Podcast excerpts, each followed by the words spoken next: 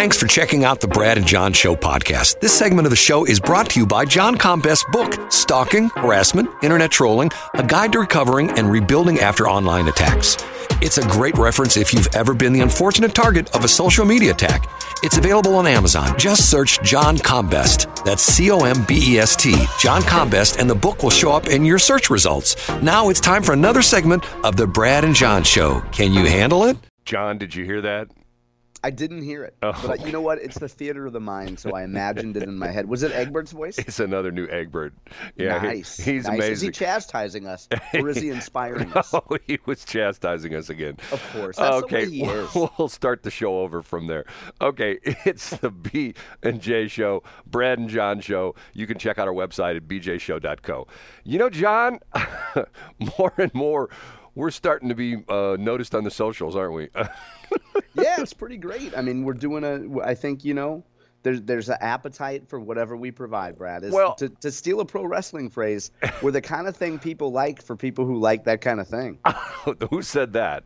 That's that was via Jim Cornette, former manager of the Midnight Express. Damn. And uh, you know, legend in Mid South wrestling and throughout the Carolinas, WCW, NWA, etc. You know all this crap, don't you? You know all this wrestling stuff. First of all, I'm wildly offended that you would call it CRAP and not KRAP, Well, like see- the station call letters. Okay, but- do you do you want me to tell you? Boom? I tell you what. Let's do the top three, and then I'll tell you a story which I haven't told for a while until I I was with my son on Christmas Eve, and I told this story. I was down in Florida with him, and I was at dinner with him and his girlfriend, and I told this story. I ratted out my son when he was about I don't know nine or ten years old, and it has to do with wrestling. And you may appreciate the story, you may not. So let's go with the top three. Every single day, John wakes up super early. He's like consider he's like Mark McCluskey, only he doesn't hit the gym. John, hit, John John hits the keyboard and he puts together a list of all the important news items, be they on television, radio, newspaper, uh, socials, all that kind of stuff, and he puts it up at johncombest.com. C O M B S T, johncombest.com. And every morning we start the show off with what John thinks are the top three stories in the state of Missouri. The top three stories today. We'll start with number three, and today we'll go statewide, and then we'll go national, and then we'll go to uber national, and then maybe a little bit hyper local with that national story. Number three, the Wake Up America show, which is hosted by our friend and friend of the show, Austin Petersen, with special guest host often our friend Camelia Peterson. So just so many friends around here, Brad. The host, the, the special guest yesterday was Bill Eigel, state senator from Weldon Spring and also running for governor.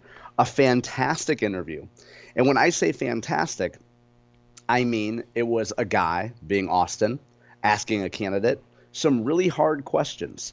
This was a much different interview than what you get from friendly conservative radio asking a Republican a question or friendly Democrat radio like St. Louis Public Radio asking a, a Democrat a question. And Austin asked some really hard questions of Bill Eigel. Austin, for those who don't know, is a libertarian. He ran for president as a libertarian in the libertarian primary a few years back and really presses Bill Eigel on the sale of foreign farmland. And without giving the whole interview away, to summarize, Austin's question was why would we keep our allies like Japan or Great Britain from purchasing farmland and instead just punish the Chinese. So he really pressed Bill Eigel on that. He pressed Eigel on a few other things. It's it's worth watching. I think the entire segment. I have the timestamps on my website. So if you don't want to listen to the whole show, you just go right in. When you click on the link, it will start you exactly at the beginning of the Bill Eigel interview. So Okay. really compelling stuff.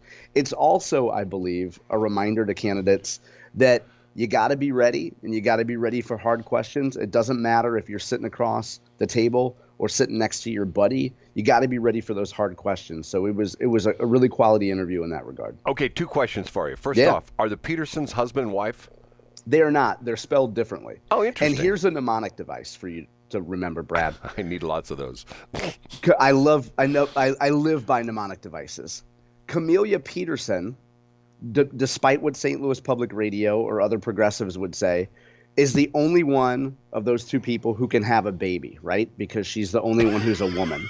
In other words, Brad, she's the only one that could give you a son, S O N. So it's easy to remember that Camellia is spelled S O N at the end of Peterson. And Austin, he cannot give you a son, Brad. So he is S E N. That's how you remember the Petersons. Could Camille give me a, da- a daughter? Uh, I'm not sure. You know, I think there's there's oh, some theories on how to produce a male versus a female. I don't know if that I don't know if the FCC would allow us to have that conversation, but it has to do with sperm mobility. Sure. And maybe we discuss that offline sometime. She only turns out sons, then, right? Okay, okay. And what was my other question? Oh, my other question. I don't know. Was, I think you got distracted by the the sun talk. I did. Was was Bill Eigel? I mean, how did Bill Eigel do? And once again, I'll be up front. I like the guy, even though he yeah. doesn't like me.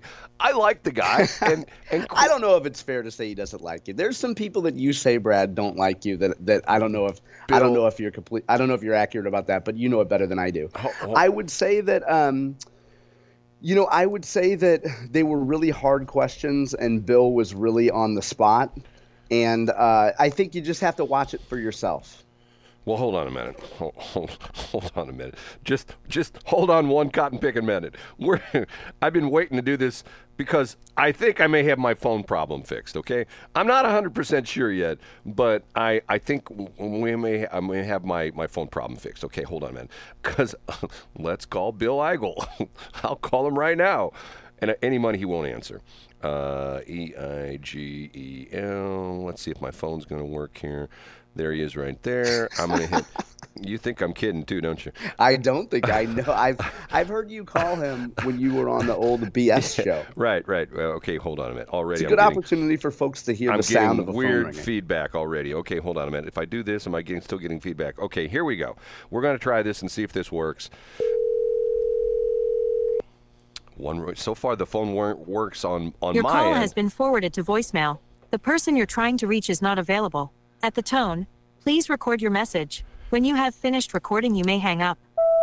Hey, Bill, Brad Hildebrand. I'm on the phone with, or I'm in the air rather, with John Combest. It's our new show, bjshow.co. Check it out. Uh, he was talking about your interview with Austin Petersen yesterday, and I wanted to get your feedback on it, uh, whether you thought it was fair or not. We're on the air till 8 o'clock. If you want to give me a buzz back before 8 o'clock, 314 280 8880.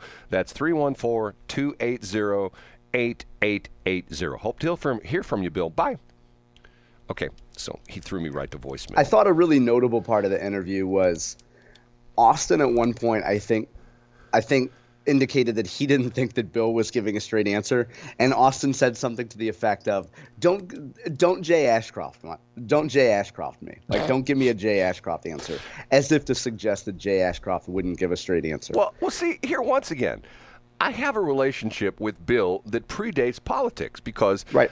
I've told the story before. He was one of my clients. He ran a company yeah. called St. Louis Skylights, and he, you know, installed new skylights, repaired old skylights. As a matter of fact, he had a booming business in certain parts of St. Louis County and St. Charles County uh, because of the fact that builders put in like builder grade skylights, which didn't last that long. You know, pretty yeah. soon you either had a cloudy or a a leaking skylight or both, and he was the guy who came and fixed it. And he did a real nice job, ran a good company, and he sold the company to go into politics. And the first time he he went into politics, uh, he bought advertising on a station. Thank you very much, Bill Eigel. The second time is that's when he hated me because of the fact that that I made I didn't make fun of it. I got thrown out of his fundraiser. I've told that right. story before, and it was it was sort of a crazy, weird story and it was nothing. It was it was not his fault. It was a campaign worker overzealous campaign worker. And the story was I was invited by, I'll tell you exactly who I was invited by. I was invited by Cindy Christofanelli, who at the time was uh, working with her son on getting him elected to uh, the state rep, and also she was a big part of the St. Charles County uh, Republican Committee, the uh, you know the Central Committee, whatever they call it. And she asked me if I wanted to go to the fundraiser. She had an extra ticket, and I said sure. And she says I'll meet you there. I'm going to be there early. So I get there right on time, and she's not there.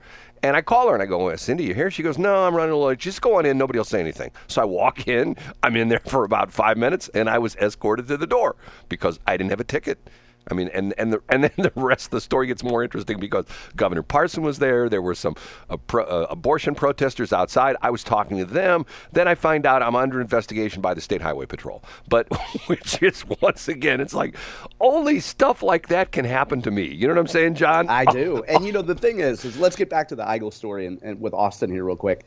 Is that if I'm the Eigel campaign, I like. Here's what I like about the way that the conversation went it showed that I go somewhere and I don't just answer softball questions. And also, the position that Austin was taking probably isn't directly in line with a lot of rock ribbed right wing Republicans. Like Austin is taking a libertarian approach to these topics. So if I'm Bill Eigel and I'm giving a right wing answer versus a libertarian answer, that helps me in a Republican primary. It might not help me with with libertarian voters or all libertarian voters, but uh, you know, it's a juxtaposition there of a libertarian argument versus a conservative argument. And for Bill to give conservative answers doesn't hurt him with conservative voters. Also, of note, Austin repeatedly two or three times introduced Bill as the next governor of the state of Missouri. And Austin made it clear that that Bill has fought against government spending and for more liberty. So, you know, it's one of those things that if you're working for the Eigel campaign, in the moment you probably look at it and think,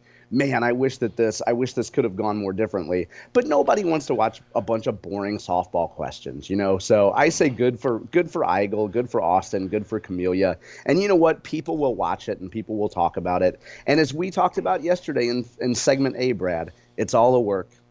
Yeah, and it's and, all for attention and, and, eyeballs. and- so we'll go into the, the second story. Hold- Jay Nixon, hold- former hold on, hold on, Republican, hold on. Let me- let me- Republican. That's Freudian. let me stop you for Uh, a minute. former Democrat governor Or let me. is a part of the No Labels campaign, which folks might know is an effort to get a third party option on the ballot in select states on the condition that Donald Trump and Joe Biden are the nominees. So the interesting thing, Joe uh, Jay gave an update to the Missourinet uh, that's up today on my website, and the the unique thing is that Jay has a quote where he says that Biden and Trump are quote flawed in essence candidates. No, so, can- which by the way, let's just say that that's like saying water is wet. I was right? going to say, is is is there is there anybody who wouldn't say either of them are flawed? You know what I mean? Eh, yeah, not at all. However, but to have a former Democrat governor who has a really good reputation, and you know, if you're a left wing fruitcake in Tower Grove, you might not like Jay Nixon's position on on taxes or something, but a really good reputation among Democrats. So for him to outwardly criticize Joe Biden like that, I think is noteworthy. And then with the couple uh, remaining minutes that we have here, the biggest news in Missouri politics: Congressman Blaine Luetkemeyer who has who was elected to Congress in 2008, announced yesterday that he will not be running for reelection. So this safe Republican district sets off a scramble among Republicans. We are likely to see folks who may be running for statewide office drop that statewide bid and run for Congress. There are at least two members of the Missouri Senate who are not up for election in 2026, or excuse me, in 2024, who could choose to run. They have nothing to lose. They can keep their Missouri Senate seat and run. Two pieces, I, I'd actually say three pieces that people should read. The first one is from Jason Rosenbaum of St. Louis Public Radio. Yes, St. Louis Public Radio, but it's from Rosenbaum. It's a really good piece. Also, Rudy Keller has a piece in the Missouri Independent. Yes, the Missouri Independent, but it's from Rudy Keller. Remember, the name on the back of the jersey is more important than the name on the front of the jersey. And also, Scott Faughn has a piece where he breaks down all the potential candidates. The top ones include Bob Onder, Mary Elizabeth Coleman, Nick Schroer. Scott breaks down all the all the possibilities. Those are the top three stories today. Okay, uh, a couple uh, follow up comments. Um, I heard, and I didn't really realize this until I heard it last couple of days, and it's specifically there was some rumors, especially yesterday, that Luke Nemeyer would come out with this announcement, and then he did. Um, and what I find fascinating, two things. One, you don't have to be in the congressional district. You don't have to live there to run for that. Did you, did you know exactly that? right. You just need to have the intention, Brad. Right. If you get elected, then you have to move there. So in other words, if you if you're not in that, I'm thinking to myself. So in other words, you could be in Kansas City and say, "Hey, I'm going to run for that that that," uh, and you know, and Luke DeMeyer's district is bizarre. It's like weird, strange lo- thing that goes apart. In I think there's a little bit of in St. Charles County, and then it, go, it goes like There's a bunch in St. Charles. Well, County, then it goes along I-70. He used to be the big Franklin County guy because he had his offices there in Washmo, and then when they redistrict, uh, you know, when they not redistrict, when they put the uh, the new, well, I guess what redistricting, the new map put in uh, after the 2020 census came out, uh, he didn't do Franklin County anymore. He was out of Franklin. That's County. right. Yeah, and that's represented by Ann Wagner. And Right. real quick, Brad, the best part of this, the best slash worst part of this, is that probably my biggest pet peeve in Missouri politics is people calling Blaine Luetkemeyer Blaine Luke Well, he's got a There tough- is no congressman called Blaine Luke Meyer. He's got a There's tough a name to congressman called pronounce. Blaine Luetkemeyer. Right. He's got a tough name to pronounce. If you He look at it, it's like, okay, it's sort of a tongue twister. Okay. Second thing, and before we go into break, if I were going to go back into the 1700s, late 1700s, when they're putting the other Constitution and the Bill of Rights together, you know what I put in? What's I'd that? You have in- to live in your district. no, I'd put in the oh. fact that if you're running, if you are running for anything other than reelection, you cannot, you have to resign you, the position you have now to run for another one.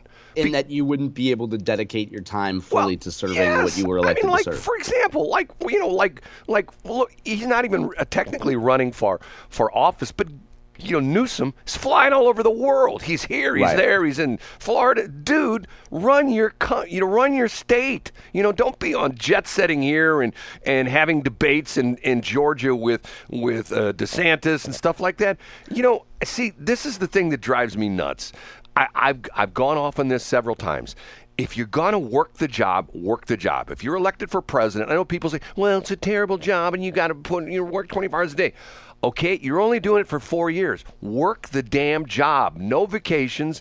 It's like what aggravated me about Donald Trump was he made fun of Barack Obama playing golf all the time. Well, I'm not going to play golf all the time. What happens? Donald Trump gets elected. He plays golf all the time. Yeah, You know. yeah. I mean, do the damn job. I mean, In defense of Newsom, California is doing great. Haven't you seen on social media, Brad? Everybody's safe. Right, You can right. go into any Walgreens and take anything you want off the shelf. You're being hard on them. Hey, when we come back, I want to mention real quick what that 2008 primary was. I could sum it up in probably a minute or two. Well, yeah, you could save. You can walk down the streets and not get, you know, not get worried about stepping on needles and things like that in Or, California. or other things. yeah, or feces or stuff like that. Yeah, California is great. Okay, we're taking a break. This is the Brad and John Show, bjshow.co. I got it right almost time. I slurred over it. bjshow.co. That's clean. 722.